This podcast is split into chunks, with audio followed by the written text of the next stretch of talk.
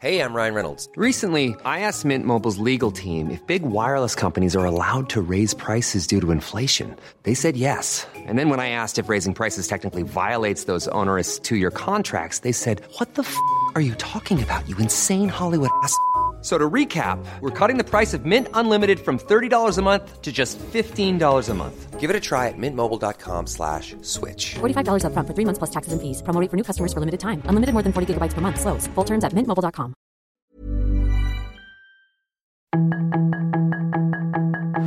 Tarde a tarde, lo que necesitas saber de forma ligera con un tono accesible. Solórzano, el referente informativo.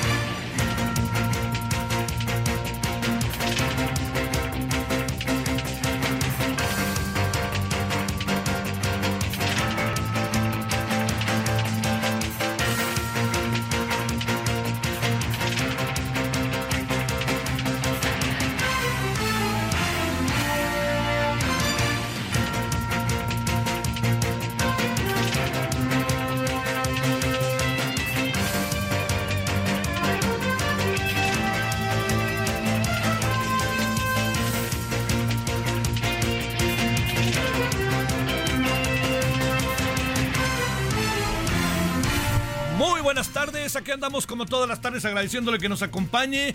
Tarde de día lunes, iniciamos la semana, último lunes de el mes de agosto. Ya estamos entrando directito a este al mes patrio, que pues yo digo que a mí me gusta mucho el mes de septiembre, pero bueno, también lo que pasa es que traemos algunas cosas con septiembre que nos asustan como los temblores, ¿verdad? Pero es muy bonito septiembre, la verdad es así, es un poco como el sentido de la identidad, ¿no? Que tenemos, eso diría yo, que de lo que hacemos, de lo que vivimos, de lo que este, nos da razón de nación, de patria, etcétera. Bueno, eh, les saludo en nombre de todas y todos quienes hacen posible la emisión. Gracias que nos acompaña. Estamos en el 98.5 de FM en el caso de la Ciudad de México. Estaba su servidor Javier Solórzano, referente de la tarde de Frente Radio, y le deseamos buena semana. Y este, y bueno, mire, hoy de las cosas más, más importantes eh, este, tienen que ver con, eh, eh, con algo que a mí me parece que es necesario este, siempre detenerse. Más de 24 millones de ciudadanos regresaron a clase, eh, este, niñas, niños, adolescentes, junto con ellos una gran cantidad de, este, de, pues, los trabajadores, ¿no? Los trabajadores de limpieza, los trabajadores de las escuelas, este, y uno de los centros, pero, pero, verdaderamente centros importantes de todo este proceso, que son ni más ni menos que los y las maestras. Y ellos, en ellos va a estar la posibilidad de que este regreso y esta nueva etapa con los libros de texto pueda llegar a buen fin, pueda llegar, ¿no? Pueda, me atrevo a decir, pueda ser la ocasión de que eh, de que lleguemos a un, a un a puerto a un buen puerto con todas las contradicciones que emanan de los libros de texto aunque no lo quieran reconocer. Bueno eso que le planteo a mí me parece que es algo muy muy necesario de, de tenerse en ello eh, y sobre todo porque este pues le diría sobre todo por una razón muy importante porque es lo que puede, es lo que ayuda a crear y a construir futuro. ¿Quiénes son los que, ayudan a, este, a construir futuro? Pues, pues los niños, las niñas, ¿no? Porque como, pues como nos ven, se verán, ¿no? Entonces yo diría que todo esto coloquémoslo como el centro y ojalá sea un muy, muy buen regreso a clase, que eso es lo que uno, es lo que uno más quisiera, que este regreso fuera este, virtuoso y que esté lleno de posibilidades. Pero sí creo que es un regreso difícil. No lo podemos soslayar. No, la voluntad de que esto funcione, está uno, por supuesto. Pero es un regreso difícil. ¿Por qué? Porque se está aplicando libros de texto que se había claramente establecido que no se iban a aplicar nomás en algunos grados y ahora, pum, echaron todos y ahí andan noventa y tantos millones entregamos y no sé qué. Pues sí, ¿no? Digo, qué, qué bueno que es así. Eh, eh, digamos, que, que tuvieron la capacidad incluso de imprimirlos. Pero el asunto va por otro lado y yo espero que eso pueda irse resolviendo al paso de los días. Que no creo que vaya a ser tan fácil, pero ojalá, ojalá puede irse resolviendo al paso de los días. Bueno, ese es el primer asunto por el cual hoy aquí este que, que tenemos que poner ¿no? en el centro y que tenemos que buscar la manera de que eh, no lo perdamos de vista, no entremos en la cotidianidad de de repente olvidarlo. ¿no? Eh, sino que estemos todo el tiempo revisando y yo creo que quizá quizá los padres y madres de familia hoy como como en pocas ocasiones, deben de ser vigilantes de lo que pasa con sus hijos. Cuando digo vigilantes es si de por sí hay un intento real siempre de parte de los padres y madres de familia, este le diría, este es el momento que yo yo le plantearía, este es el momento en que tenemos que redoblar esfuerzos porque estamos la sociedad en su conjunto la sociedad en su conjunto está eh, eh, bajo un proceso nuevo en términos del proceso de enseñanza-aprendizaje. Entonces, muchas cosas están a prueba. Eh, siempre debemos de estar atentos a nuestros hijos, pero en esta ocasión un poquito más por lo que está pasando, ¿no? Yo le, le, le diría cosas como para considerar. Una muy importante, ¿así? No nos llenemos de estereotipos, ni de lugares comunes para actuar en contra o hablar en contra de los libros. A ver, a mí eso de que digan que son de comunistas verdaderamente me parece un exceso. Así, me parece que además es desacreditar algo con un estereotipo en lugar de ir al fondo del asunto. Eso es lo que yo, yo veo de ahí. Comunistas, háganme favor. Bueno, pero bueno, pues se piensa, se dice y se plantea y bueno, pues colorín colorado. Bueno, ese es uno. Lo, lo, otro que me parece también muy importante es que, eh, que sí entiendan las y los maestros que los padres de familia, por supuesto que quieren, quieren ayudar y quieren estar con sus hijos. Pero por favor, hay que plantearse si esto es tan factible como lo están imaginando. Los padres y madres de familia se la pasan en friega todo el día están trabajando, están aquí, están allá, ayudan los abuelos y a veces ni los abuelos pueden. Entonces hay que considerar eso.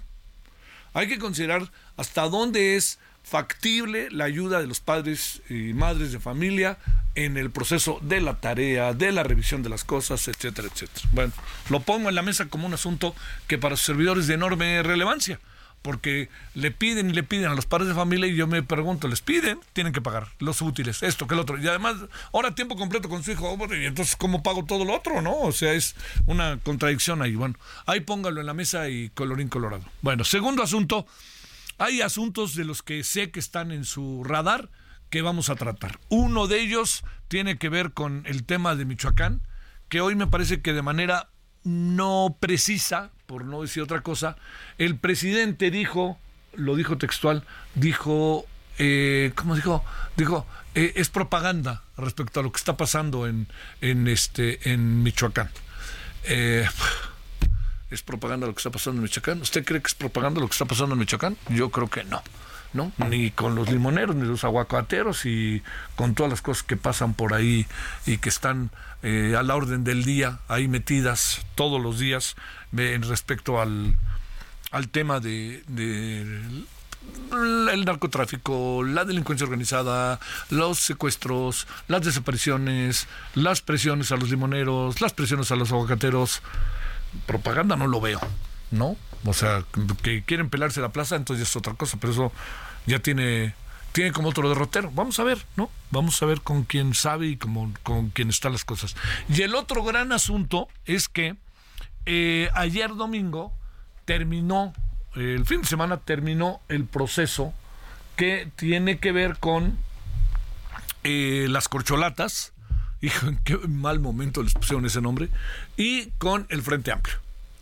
A ver, ya cerraron en la ilegalidad sus campañas, que dicen que no son campañas, que unos van a defender la 4T y el otros van a defender la democracia, no marchen, ¿no? O sea, por favor, es una este esto nos, nos obliga a cuando pase el proceso electoral eh, la nueva legislatura del año que entra, eh, lo que tenemos que hacer con ellas es, con esa nueva legislatura, es algo tan sencillo como pues cambiar las leyes y ser más realistas, pero que quede claro que las leyes están así como están, entre otras muchas razones, entre otras muchas razones, porque crecimos, desarrollamos nuestra democracia en la desconfianza, no se nos olvide. Y esta desconfianza este, nos hizo poner candados hasta donde ya ni cabían los candados. ¿Me entiende? Pero otro candado y otro candado. ¿Para qué? Pues para generar certidumbre. Entonces, las leyes electorales mucho tienen que ver con eso.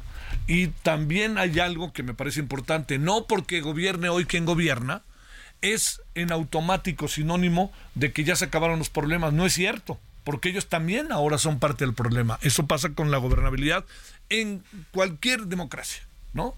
Porque los que gobiernan, no porque gobiernan, ya los problemas se acabaron. Y mucho ha tratado de hacer este gobierno eso. A mí me parece que, que no es una mirada precisa. Ya lleva cinco años el presidente, ¿eh? por favor, ya lleva cinco años. Ya, ya no podemos echarle toda la culpa al pasado. Ya son cinco años en donde yo le diría ya, el presidente es el que está atendiendo la ventanilla, ¿no? Ya, y lleva cinco años ahí, entonces no me digan que no. Pero bueno, lo que sí es que terminó la, la, este, este proceso. Eh, Hoy hay varias encuestas, el Heraldo, otra encuesta que tiene ahí el este eh, Reforma, el Financiero, en fin, varias encuestas. Todas en general coinciden con que, perdóneme, primer asunto, Morena seguramente, digo, si nos atenemos a estos números, conservará la presidencia.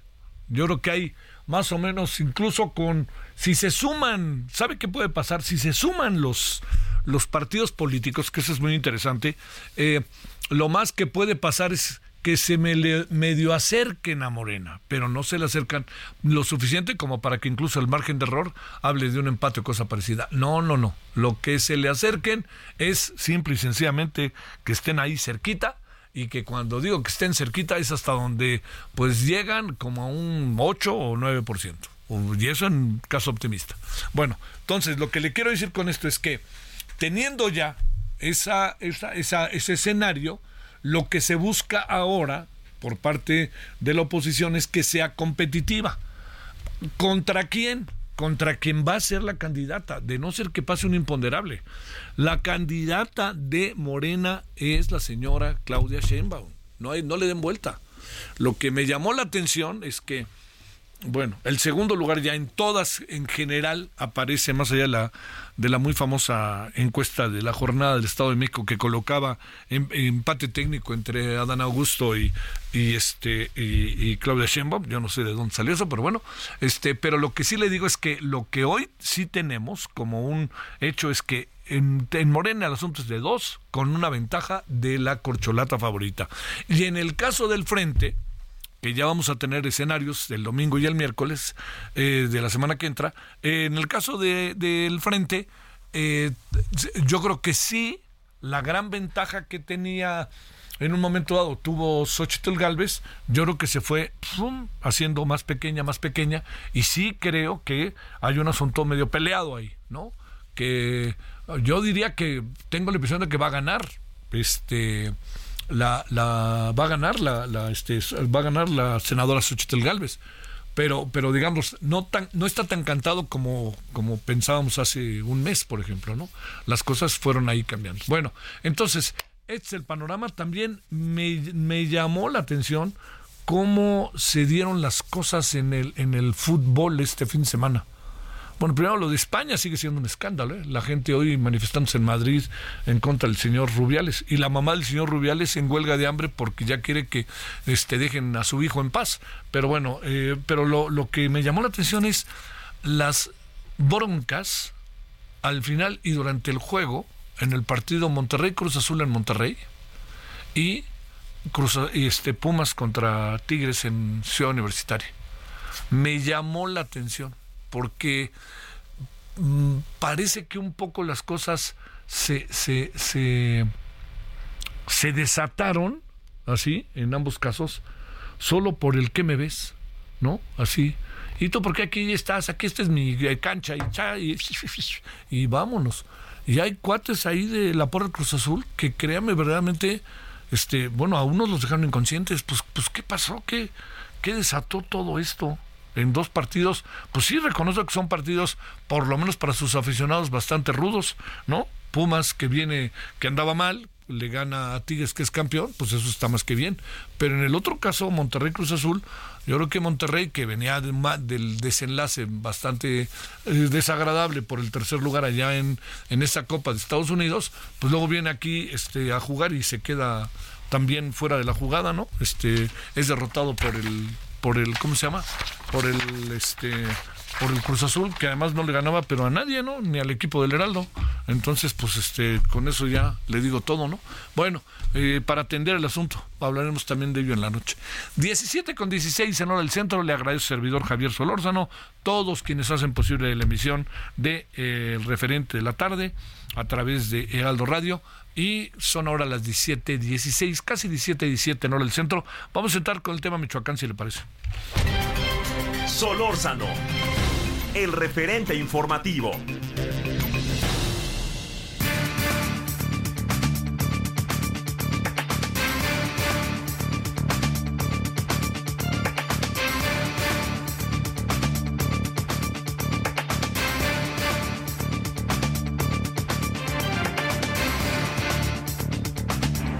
Alberto Guerrero Baena es doctor en política de seguridad por la Universidad de Sussex de Reino Unido, consultor especializado en temas de seguridad. Alberto, pues otra vez, ahí te traemos loco, pues muchas gracias que tomas la llamada. ¿Cómo te ha ido?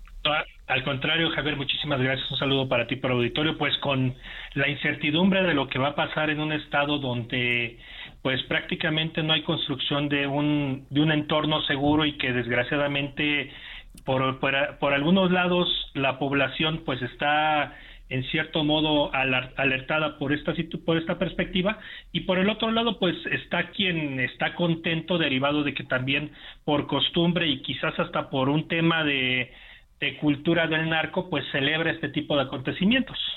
A ver, eh, lo que pasa es que también luego de las lecturas de las cosas está el diagnóstico de las mismas y sobre todo las políticas a instrumentar. Te pregunto, hoy, hoy el presidente no quisiera yo decir que no, que menospreció lo que está pasando eh, o algo parecido, pero sí utilizó una palabra que me llamó la atención. Es pura propaganda y luego el gobernador sale a decir hubo menos asesinatos este fin de semana que el anterior. ¿Ante qué estamos realmente y por qué este discurso? Yo te diría, ¿qué pasa a las seis de la mañana, no? ¿Qué es lo que sucede a las seis de la mañana cuando se reúnen? Y diría yo también, pues ¿dónde anda el gobernador? Mira, el gobernador tenemos en comento de que siempre ha tenido esa empatía por el propio presidente, ¿no? Y en este sentido, uno de los temas es siempre tratar de estar en el ojo del, presidente de la República y entonces muchas de estas este, decisiones que se toman son más con base en la en la perspectiva de estar en el tintero, en el ojo público, que lo que realmente le convenga en el Estado. Al final de cuentas, por ejemplo, si el propio presidente sale a decir que, que es una situación propagandística porque así lo dijo y así lo así lo interpretamos todo el mundo, el gobernador no solamente eh, sale a justificar quizás en algún momento este tema, sino también recibe de manos del fiscal el plan de persecución de delitos y también hablando precisamente de este tema con una, entre comillas, disminución que no refleja exactamente lo que sucede en el Estado. Al final de cuentas, en el Estado hay mucha cifra negra porque al final, muchas ocasiones, la gente no tiene esa no tiene esas ganas de acudir, porque hay que decirlo, son ganas, o, el tema de hacer justicia, de llegar y pasar ocho o nueve horas en una fiscalía levantando la denuncia. Y ahora en este sentido con el tema del, de la violencia que se está ejerciendo en tierra caliente, pues tenemos que entender que también si hay un entorno donde tienes diferentes bases del ejército mexicano, de la Guardia Nacional, tienes, eh, vamos a decirlo, a las inexistentes policías municipales de, de, de esos territorios, pero que no vas a recibir ningún tipo de denuncia porque sabes perfectamente que puede haber algún tipo de, fuga de información y en ese sentido vienen las represalias para quienes en todo caso quieran denunciar. Oye, ¿por qué? Eh, es que, vamos a volver ahí, Alberto, a un tema que es muy delicado, ¿no? Porque pareciera que la responsabilidad es ciudadana. ¿No? O sea, van a mí, me piden dinero, yo soy limonero o aguacatero, o tengo una tienda, punto, así de fácil, de tortillas. Y llega estos hombres y me dicen, este, oiga, más vale que nos dé tanto. Y entonces, pues uno dice, pues se los doy, no se los doy, o acaba uno cerrando la tienda. Vete a saber qué hagan, ¿no, Alberto? Pero el gobernador te acaba diciendo, pues si no hay denuncia, no hay delito.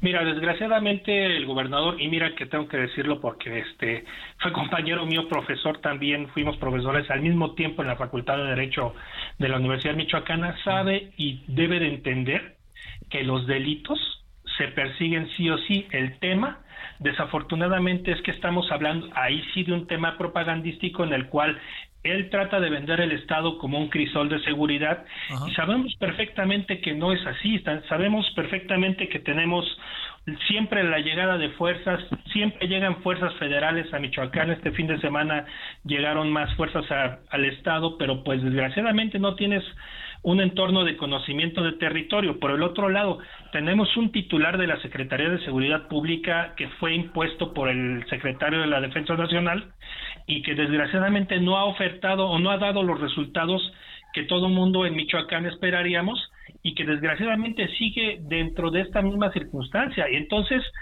todos estos detalles que se van conjuntando donde al Estado le toca esta responsabilidad constitucional de brindar la seguridad, como bien lo señalaste, le cae a la ciudadanía y desgraciadamente la ciudadanía toma la decisión, vamos a decirlo, más salomónica, que es o salir del entorno, que en todo caso viene siendo ya un desplazamiento forzado, o en todo caso pagar el terreno, pagar el piso, que desafortunadamente es lo más común, tomando en cuenta que muchas de estas personas ya tienen hecha su vida, su patrimonio en diferentes puntos, y no solamente es Apatzingán, es este Uruapan, es este Buenavista Tomatlán o Tepalcatepec, también hay cosas que suceden, por ejemplo, en Zitácuaro, en Morelia, en Marabatío, por ejemplo, el tema del crimen organizado con el pollo, con el con el, el, consumo de pollo este refrigerado.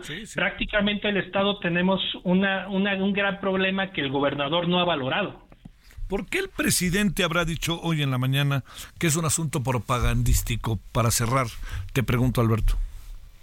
Mira, en este sentido yo creo que el presidente, como bien se ha señalado, ¿no? Tiene una visión o quizás como lo, lo hemos platicado, ¿no? El tema de las reuniones de seguridad donde desgraciadamente no le llegan la información exacta o simplemente, y hay que decirlo, a veces se privilegia más ahorita en estos tiempos la parte electoral porque al final de cuentas una de las partes importantes es vender que el, que el Estado, que el país está seguro que la Guardia Nacional ha sido un crisol también de desarrollo operativo policial precisamente ante el entorno de una elección. Desafortunadamente no está siendo así. Las cifras nos dicen día con día lo que sucede. Michoacán tiene un amplio espectro de cifra negra de lo que sucede. Por ejemplo, yo que en los chats de noticias normalmente de 10 noticias me llegan 8 donde o me reportan un este asesinato, me reportan una balacera, o me reportan algún tipo de crimen y muchos de estos crímenes no están documentados en las carpetas de las fiscalías.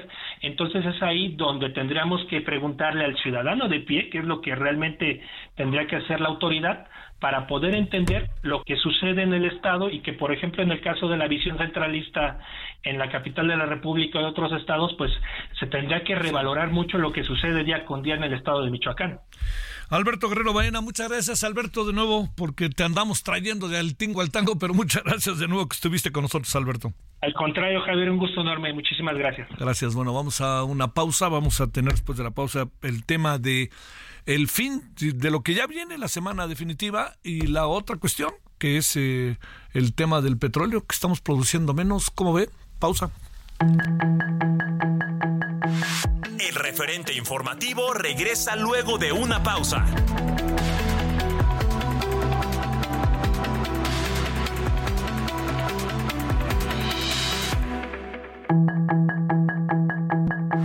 Estamos de regreso con el referente informativo.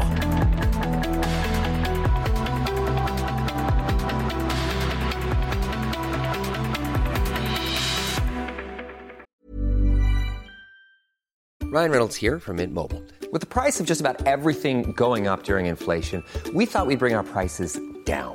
So to help us, we brought in a reverse auctioneer, which is apparently a thing. Mint Mobile unlimited premium wireless. Have to get 30, 30, bit to get 30, bit to get 20, 20, 20, bit to get 20, 20, bit to get 15, 15, 15, 15 just 15 bucks a month. So, Give it a try at mintmobile.com slash switch. $45 upfront for three months plus taxes and fees. Promo rate for new customers for limited time. Unlimited more than 40 gigabytes per month. Slows. Full terms at mintmobile.com. ¿Tienes miedo de que tu hijo se convierta en un adulto insatisfecho? Este 14 de octubre en el Master Bebemundo vamos a darte las herramientas para que tu hijo se convierta en líder de su propia vida. Master Bebemundo 2023. Niños felices, adultos líderes. En Papalote Museo del Niño. Boletos a la venta en masterbebemundo.com.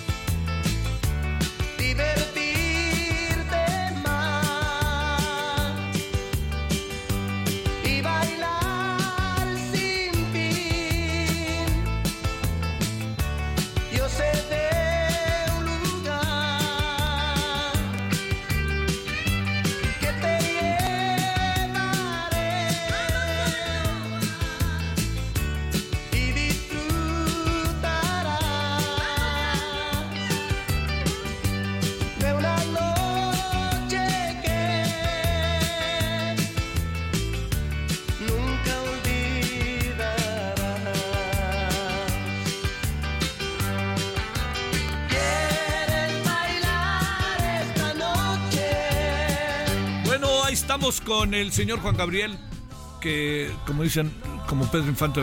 No está muerto. Porque está vivo en el corazón de todas y todos los mexicanos. Bueno, no, este. Siete años de, de muerto de Juan Gabriel. Además, una muerte como muy discreta, ¿no? Fue ahí un día, resultó que ni hablar, se puso. Bueno, tenía 66 años, todavía aguantaba un rato, ¿no? Un paro cardíaco terminó con su vida compositor verdaderamente importante en la cotidianidad de, de la vida de nosotros, país, pero extendido hacia toda América Latina, ¿eh? incluso España. El, sentido de la música, contar cosas y el relajo, ¿no? La algarabía es lo que fortalecía muchísimo a Juan Gabriel y este además con un pasado eh, muy rudo, ¿no? Muy difícil que logró rebasar, superar y todo lo que sabemos. Así que bueno, 66 años, el llamado Divo de Juárez, porque nació en Ciudad Juárez. Y no le fue bien en la vida hasta que él la echó a andar como él quería. Le costó. Pero bueno, lo acabó haciendo y eso me parece bien. Ya está la herencia. Juan Gabriel, el Noa Noa.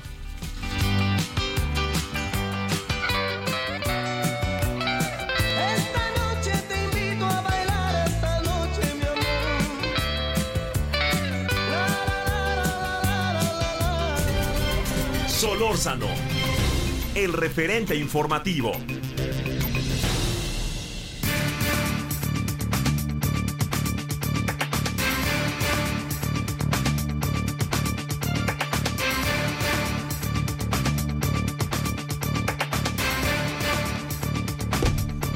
Le agradecemos a Fluvio Ruiz Alarcón, analista del sector petrolero. Querido Fluvio, ¿cómo has estado? Muy buenas tardes. Muy buenas tardes, mi querido Javier. Pues aquí ya siete años que se nos fue el Divo de Juárez, fíjate qué rápido. Oye, Y, y, y para que veas que te la voy a poner de pase, para que chutes a gol, ganaron los Pumas ayer, ¿eh? Sí, caray, ¿eh? Vaya, vamos ya a ver si se compone el resto de la temporada, ¿eh? Porque parecía que iba a ser una de esas largas temporadas. No, fíjate que yo estaba seguro, estoy seguro que con Mohamed no, va, no les vi ir mal, es lo único que puedo este, decir. Oye, a ver, déjame plantearte eh, cosas que se juntan, ¿sale? A ver. Claro. Eh, lo de Dos Bocas sigue siendo más un proyecto y no va a haber barriles de petróleo. La señora que dirige esa secretaría quiere ser gobernador, ni más ni menos desde Coatzacoalcos y sus alrededores. Imagínate. Bueno, tercero, eh, se nos informa que ha disminuido la producción de barriles de petróleo. Eh, y este son cifras oficiales. A ver, ¿en qué eh, laberinto andamos, querido Fluvio? Pues mira, eh, la, sobre todo la, la, la caída de, de, mes de julio, que pues es la producción mensual eh, promedio más baja en más de 40 años, según leía hoy, este, eso estuvo muy influida por el accidente. De, te, te acordarás los primeros días de julio, eh, este accidente en la, eh, la plataforma Nojolá, este que pues sí obligó a, frenar producción y de por sí eh, si bien se ha detenido esta suerte de, caída libre que traíamos como país desde 2004 cuando se produjeron eh, 3.4 millones de, de, barriles diarios hoy andamos en menos de la mitad no si se considera solamente eh, el crudo pues pareciera que empieza a hablar de un suerte de límite de la de, de, la estrategia que se utilizó al inicio de la administración que consistían en lo que largos le llaman esta exploración de jardín no que tienes eh, eh, de, cerca de yacimientos ya conocidos hubo eh, cierto éxito también ha, ha habido eh, producción nueva, pues esa producción nueva pues no ha eh, compensado la, la, declinación de los grandes campos, sobre todo en Kumalopsap y, y por supuesto Cantarel, que ya ni pues nada más es el, el, recuerdo no de lo que fue este gran gran campo que llegó a producir por sí solo 2.2 millones de barriles no parece que tiene que haber un replanteamiento de la de, de esta eh, estrategia pues porque eh, finalmente en algún momento también habrá que pensar en, en otro tipo de, de, de medidas ya cuando finalmente pueda entrar que lo, lo hará en algún momento la refinería de, de Dos Bocas ¿no? para para surtir, porque también ahí en la parte de petrolíferos eh, observamos que y la, hay una mejora, por supuesto, frente al inicio de la administración, es una mejora significativa en cuanto a la producción de, refinados, pero también ahí hay, hay un estancamiento, en torno al 50% de utilización de la capacidad eh, instalada, que tiene mucho que ver con que aún no están listas las plantas coquizadoras, sobre todo la de Tula, que que digamos va a servir tanto para la refinería de esa ciudad como de la de Salamanca, ¿no? y que eso va a permitir romper el cuello de botella del, del pero mientras no esté, eso sigue frenando también eh, el, el nivel de utilización de la capacidad instalada. Creo que habría, en algún momento lo llegamos a comentar, mi querido Javier, sí. ver la necesidad incluso de importar por cuestiones de calidad, eh, no de cantidad, por cuestiones de calidad eh, crudo, ¿no? Para que las refinerías, las seis que funcionan, eh, sean alimentadas con el crudo para el cual fueron diseñadas, que era un crudo más bien ligero, que era el que, que, producíamos en esos en esos años en que estaban en funcionamiento las refinerías. ¿no? Entonces, creo que también ese tipo de cuestiones tendrán que, que, que analizarse ¿no? para eh, hacer un, un, uso, un pues optimizar la utilización de estas refinerías. Oye, híjole, híjole, híjole. A ver, eh, ¿Estará pesando mucho el hecho de que la Secretaría de Energía ande en un lado y en otro lado a la vez? ¿O, crees que eso la rebasa y más bien el problema está en otra, ¿cómo se llama? En otra, este, en otra ventanilla. Yo, mira, creo que eh, ha habido el, involucramiento de, en, la, construcción de la refinería. Eh, sí ha, eh, hace a veces extrañar una política energética de, de, de, conjunto, ¿no? Este que en el cual eh, haya un, una planeación en el mediano y en, y en, el largo plazo. ¿no? Es este, es- es- este sector, pues es, que le hemos dicho muchas veces, si en algún lugar aplica aquello de que 20 años no es nada, ¿no? Este, que dijera Gardel, este, pues es en el sector energético. Y sí creo que eh, hacía, haría falta una eh, planeación estratégica ¿no? de- del- del, del conjunto del, del, del sector. También, por otro lado, eh, lo que podemos decir en el caso de la caída de producción, pues es que desde hace algún desde hace varios años sabíamos que el petróleo barato pues se había terminado, ¿no? Tener eh, esta estrategia que se utilizó, ¿no? De, de esta exploración de jardín, pues sí te resuelve a corto plazo, pero hacia el largo plazo me parece que tendremos que seguir pensando en, en fronteras geológicas mucho más complejas como las aguas profundas, por ejemplo, ¿no? Y en ese sentido se requeriría fortalecer las capacidades de investigación y desarrollo tecnológico del país, ¿no? Creo que somos una nación con 125 años de historia petrolera, ¿no? Este, y que eh, eso nos debería sentir obligados a tener eh, una capacidad de insertarnos en el mercado petrolero no solo por nuestro potencial eh, geológico, el potencial productivo, sino también por nuestras capacidades científicas y tecnológicas. Creo que es eh, momento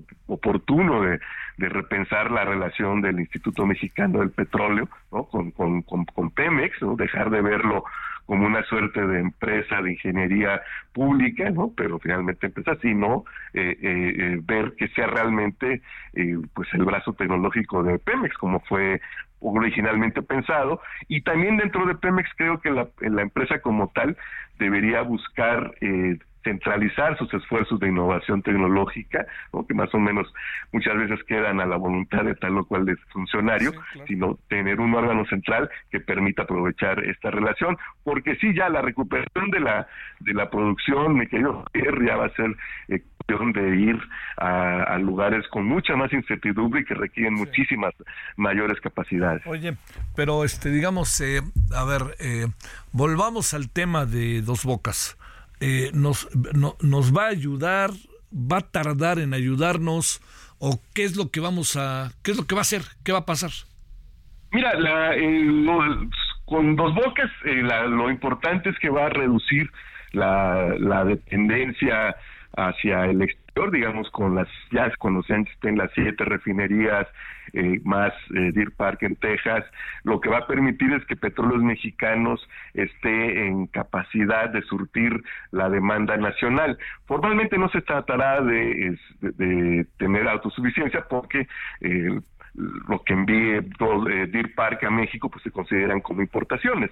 E incluso ya ahí hay que hacer una valoración económica no los eh, eh, le- si Park gana dinero es porque vende prácticamente el 80 85% de su producción en Estados Unidos mismo ¿no? entonces que son precios de, de, mercado mientras que acá muchas veces se le regula el precio ¿no? entonces en ese sentido eh, Pemex podrá con Park y las siete refinerías aquí en México eh, estar en capacidad de surtir la demanda interna. Ahora, lo que hay que hacer, me parece, es también, eh, pensando en la política energética, es eh, establecer medidas eficaces de contención de la demanda. ¿no? Hasta ahora la, la lógica ha sido ir incrementando la oferta para eh, satisfacer una demanda también creciente, pero pues por razones económicas de transición energética y de co- combate al cambio climático, ya es, es momento de ir pensando en el otro lado de la, de la moneda, que es contener eh, eh, el incremento de la demanda. Y en ese sentido también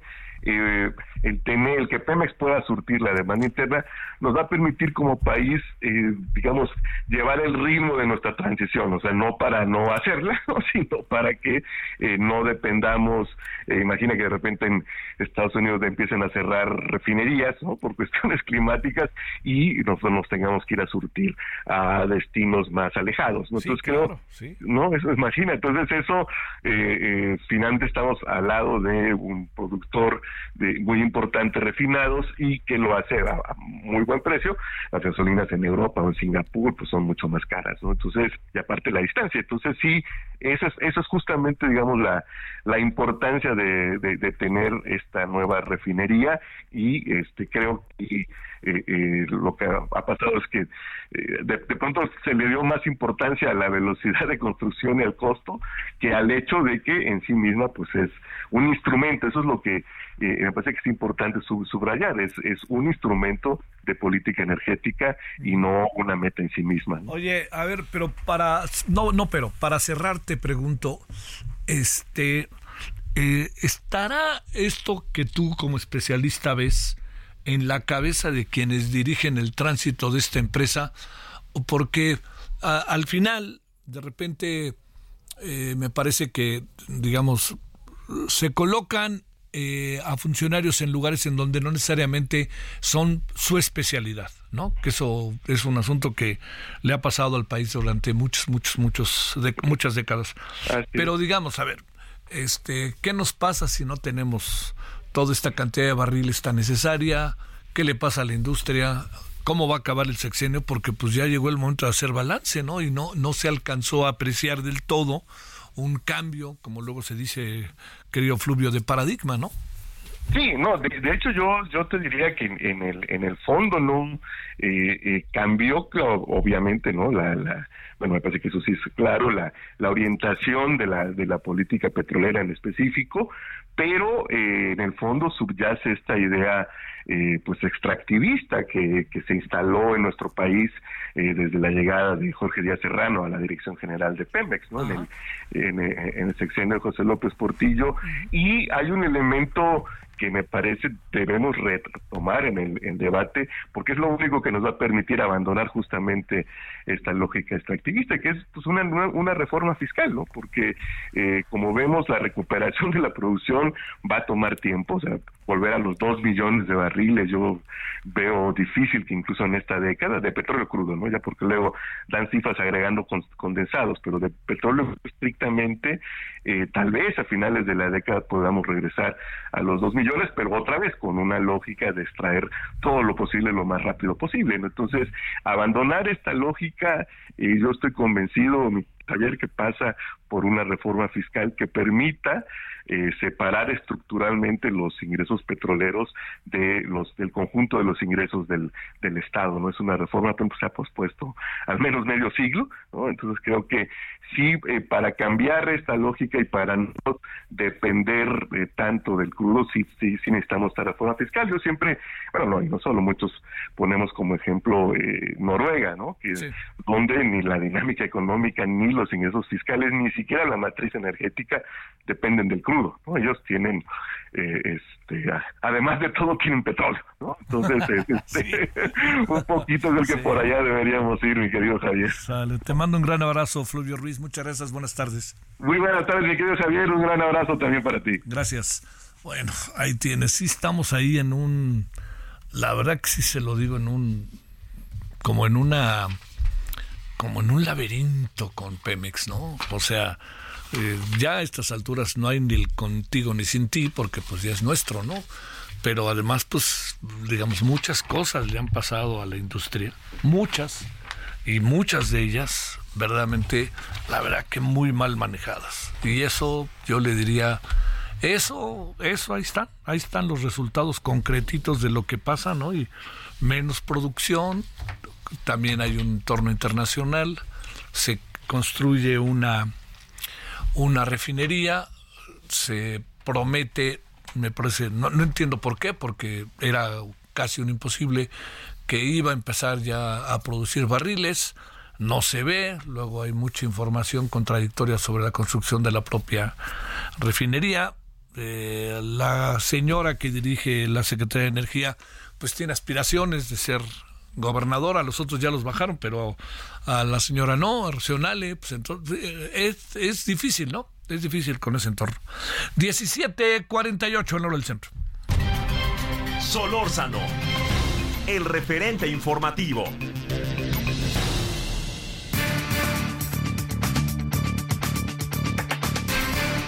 Agustín Basabe, analista político, eh, columnista del periódico Milenio, con usted y con nosotros. Querido Agustín, ¿cómo has estado? Hola Javier, qué gusto saludarte. El gusto mío. Oye, a ver, ¿qué, qué piensas pues de lo que, cómo ves este proceso de campañas, este, que dicen que no son campañas, en la ilegalidad de unos y otros, pero como sea ya llegó al fin. A ver, ¿qué piensas de lo de lo que ha pasado estas semanas, estos meses? Bueno, eh, en el ámbito del oficialismo, eh, pues es un proceso para legitimar la candidatura ya decidida por el presidente López Obrador en favor de Claudia Sheinbaum. Yo creo que hace mucho tiempo que el presidente decidió que ella es quien debe eh, sucederlo y, y, pues fue un proceso para legitimar su candidatura, básicamente. Eh, hacer todo un montaje, una parafernalia en donde se recorre el país, no se pelean, no hay debates, eh, pero hacen como que fue, es como un poco como la pasarela aquella que hizo eh, de la Madrid en su momento. Uh -huh. este, ya había decidido que iba a ser Salinas, pero pues hizo todo el show eh, con otros uh, supuestos precandidatos. Me parece a mí que ese es el caso de Morena y, y, sus aliados. Entonces, pues sigue, las encuestas siguen dando como puntera y por un buen margen a Claudia Sheinbaum y creo que ya va a ser, como todos sabemos, no va a haber ninguna, ninguna sorpresa. Uh -huh. y, y, y, mira, el presidente no necesita mucho, eh, su dedo, yo le llamo su dedo demoscópico, eh, eh, este, las encuestas, porque eh, con, como tienen tal fuerza y tal poder entre sus seguidores, basta con un guiño, con un levantamiento de cejas, para que la gente vaya por quien él quiere que vaya, y pues él quiere a Claudia. Entonces, me parece que eso está ya, ya escrito. Y del otro lado, del lado de, de la oposición, del Frente Amplio por México, pues ahí sí está un poquito más peleado, aunque también yo creo que la balanza se inclina hacia, hacia Xochitl Galvez. Uh -huh. Pero ahí por lo menos eh, Beatriz Paredes pues está dando la pelea, no está muy lejos, el PRI está operando en su favor. Eh, y yo diría también, eh, curiosamente, la propia 4T está operando a su favor, porque saben que Xochitl es más competitiva como candidata. Y entonces, pues también lees pues tweets y columnas o comentarios de periodistas o analistas afines al gobierno diciendo no, pues el, la oposición haría bien en escoger a Xochitl, perdón, a, a, a, a Beatriz, Beatriz ah. a Beatriz, no a Xochitl, en fin, este, pues porque el miedo no anda en burro, ¿no? Uh -huh. eh, de hecho, mi, mi, artículo de hoy trata sobre eso. Digo que uh -huh. eh, el presidente da consejos y cuando un enemigo, un adversario da, te da consejos en política, pues tienes que hacer exactamente lo contrario. ¿no? Oye, a ver, sí. Agustín, déjame plantearte lo siguiente. Eh, sí es, eh, digamos, parece, ¿no? Que no hay duda de que es eh, Claudia. Y bajo los escenarios, una reflexión de que el día de hoy se dieron a conocer, que tienen que ver con la encuesta del Heraldo, la encuesta del Reforma, la encuesta del Financiero. En todos los casos colocan a Morena con una ventaja real, concreta, y en todos los casos, si es Claudia, Claudia vencería con alianza o sin alianza a Xochitl Galvez. ¿Ahí qué piensas? Bueno, no, no dudo que, que sean uh, encuestas uh, precisas o por lo menos, digamos, lo más cercanas a la realidad, pero acuérdate que las encuestas son una fotografía uh -huh. del, del, momento y, y, no son una película. Y lo, lo, que creo que habría que ver es el tracking, lo que llaman el tracking, que son estos eh, sondeos diarios que se hacen y que te van dando una línea que puede ser ascendente, descendente o plana, de cómo sube, baja o se mantiene estable un candidato o una candidata.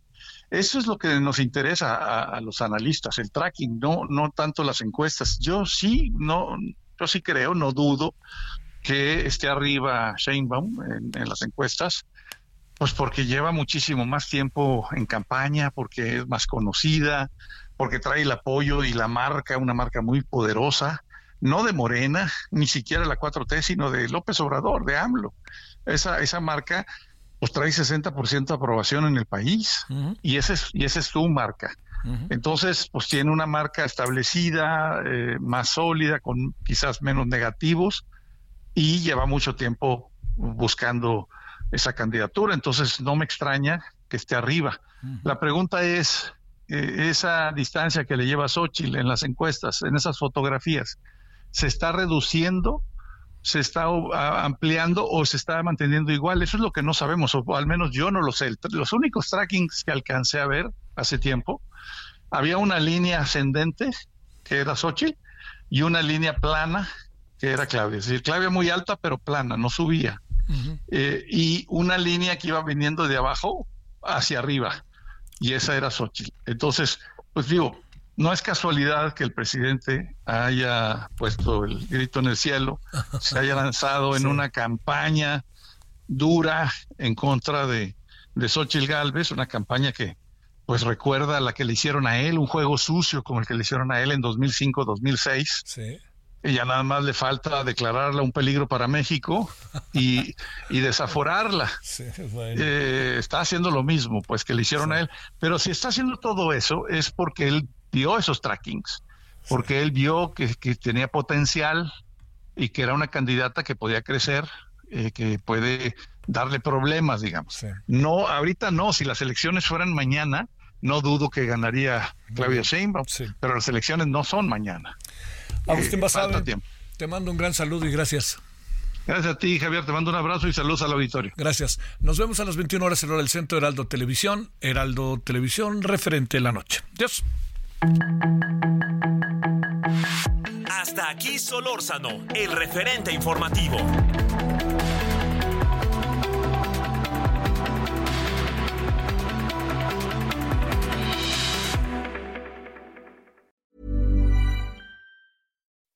When you make decisions for your company, you look for the no brainers. If you have a lot of mailing to do, stamps.com is the ultimate no brainer. Use the stamps.com mobile app to mail everything you need to keep your business running with up to 89% off USPS and UPS. Make the same no brainer decision as over 1 million other businesses with stamps.com. Use code PROGRAM for a special offer. That's stamps.com code PROGRAM.